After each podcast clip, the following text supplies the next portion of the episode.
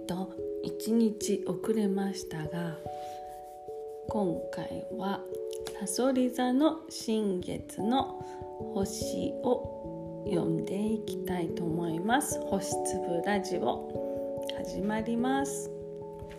いいですか、うん、いいよ、はい。ちょっと聞きたいことがある。はい何でしょうあのねかお母さんがパスワード教えてくれたからちょっとやばい。えっと面白い。うん。あのねうんゲームを入れたから。うん。これとえっと名前は忘れたな。うん。なんか森の中を歩いてるのだね。ねえ見て、こんなの臭いやつ。何いい出てうるるるるるえー、うなんかるるるるるるる山の中のなんかを食べてる。はいではいいですか？今日もえっ、と、えー、さそり座新月2021年のさそり座新月のお話をしていきたいと思います。えっ、と今回ですねどうでしょうか？皆さんいかがでしょうか？お私個人的にはですねあのまさにというか今回のこのさそり座新月図のまず火星と金星とあとドラゴンヘッドもねほぼなんですけど火星金星はもうドンピシャリで私の出生図と重なっていっていましてですねすごくあの体感ですごいひしひし感じています。すいません喋っちゃってそうあの何ですか？別に熱とかもなく元気なんですけど何かこう体体体の変化がじわじわするような感じを、えっとこのね新月の前の日とかぐらいからすごい感じてますね。そんなわけでというかちょっと。ごめん。ごめんすいまみせん。みんなごめん。あの本当は昨日がね新月だったんですけど1日遅れて録音しています。で今回のさそり座の新月のキーワードなんですけれど、まあ、いくつかいつものようにブログに書かせていただいています。これ本当はこうもうちょっとこう噛み砕いてというかどういうことなのかとかって書いた方がいいのかなとかも思いながらもあのいろんな方ののちょっとしたヒントになるなればいいなと思ってキーワードをパパパッと書いています。でえっ、とそうですね天頂部にあるところのキーワードで失いかけていた情熱を高め集中していますとか自然のエネルギーの賛美へと回帰していますなんていうキーワードが出てます。あと,、えー、とその他にはですねこの太陽月そしてアセンダントがこの辺りにあるんですけれどもうーん外の世界に合わせて表向きの自分を磨く努力をしています。能力の最高の部分を発揮することで新しい対人関係を築いています。自分を周囲の環境や要望に合わせて自己演出する能力を使っています。というのが太陽月で出てるんですがこれあのなんていうかな受け取り方によってはすごい間違えやすいかなっていうようなキーワードかもしれないんですけどこれ無理無理して本当の自分ではないのになんかとりあえずかっこよくしようとかってそういうこの表面的なこと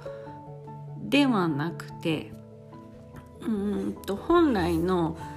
私たちそれぞれが生まれてきてやりますよと言って決めてきたものっていうのがあるあるんですけれどもそれをまあまあ忘れている。そして思い出していく過程があって思い出しました。でもまだ表側のその自分のうん行動だったりそのそれこそ表向きの自分の形っていうのがそれにはまだ定まってないそのようになってないという段階のことを表してると思っていただくといいと思いますのでそちらにこうもう形を持っていってしまうっていうようなイメージですね。これはこの星を読んだりいろいろなツールを使って今世のご自身のその決めてきたことはどういうことかっていうのが分かってる方なんかで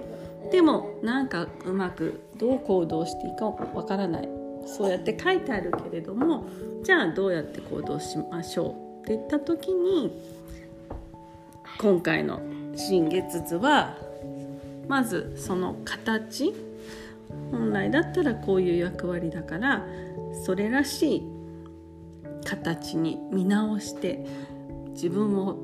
もそのような形に持っていくっていうようなイメージをされるといいと思います。変になんかこうね卑下したりとかせずあの決めてきた形に一番いいうんうん例えばそういう何て言うんでしたっけお洋服だったりとか雰囲気だったりとかもそちらから先に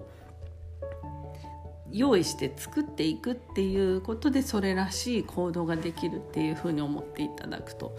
いいのかなと思いますね。あとはそうですね。そこの太陽月に対しての対正面のところをポジションに天王星が来ています。お牛座の中盤の葉13度12度あたりですね。に来てますけれどもそこに類まれな集中力で社会活動や経済活動に関わっています。挑戦することを好み責任ある立場を誇っています。より深く社会生活に関わろうとしています。というふうにキーワードで出てますけれどもこれも先ほどのお話に通じるところがありますよね。なんかこう今まで、えー、そうではない自分というかでいたとしたらもうそのようにこう今世決めてきて進むっていう形にもう準備して、進む段階になったんですから体もそのように用意してっていうのがもう宇宙からバーンって来てるような感じがしますね。それがもうまさにいろいろともしかして今体験されたり体で感じている方がいらっしゃるかもしれませんそういうすっごい急に体調崩しちゃったとか予定してたのにそれがうまくいかなかったとかっていう場合はそれはああなんでうまくいかないんだろうっていうよりはもうそれはなるべくしてなっているっていうふうに思っていただくといいと思いますね。星を読む時のポイントとしてそれを知ることであのなんだろうこう体調が悪くてもなんか訳が分からなくて体調が悪いのが続くと不安になりますよね。でもあそうかそういうことなんだって思って知るとまた全然違うと思うんですよね。なのでそのようにこうね星読み情報を使っていただくといいと思います。天気予報 天気予報と同じですね。バナナマン 天気予報と同じように使っていただくといいなって思いますね。そうですね。なので、まあ、まだまだこのね体調悪いんですって言ってどうしましたかって言われた時に「いやちょっと星の配置がこうで」とかって言って「ああそうですか」ってはまだそうはならないのがもどかしいところですけれども。まあそそれがあのね皆さんの中で通用するようになるのももうもう間もなくだと思いながら進んでいきたいと思います。えー、そうですね。あとは金星とか見ましょうかね。金星が2ハウスで、えー、光ってきたものをアピールし地位を得ています。目に見えないものの価値の維持者や継承者として生きています。自分の知識や思想を一般大衆に向けて広めその結果として権威を得ています。っていうふうにありますね。なんかこう今まで皆さんがなんかわからないけども好きでこうコツコツやってきたきてきたこととかいろいろあると思うんですけれども。それがおそらくこれからどんどん花開いていくそしてそれをやっていただくことが全体の調和にもつなつながっていくっていうふうに思っていただくといいと思います。そうですね。なんかこうちょっとまたどんどんこれからの流れが楽しみになってくる感じですけれども今日はこんな感じで終わりにしたいと思います。うんバイバイはい、レン君なんかありますか？え？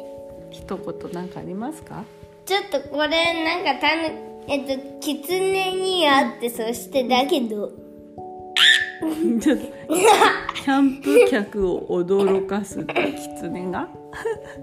というなんかゲームやってますね。うんいい OK です。じゃあ今日はこんな感じで終わりたいと思います。どうもありがとうございました。さようなら。さよなら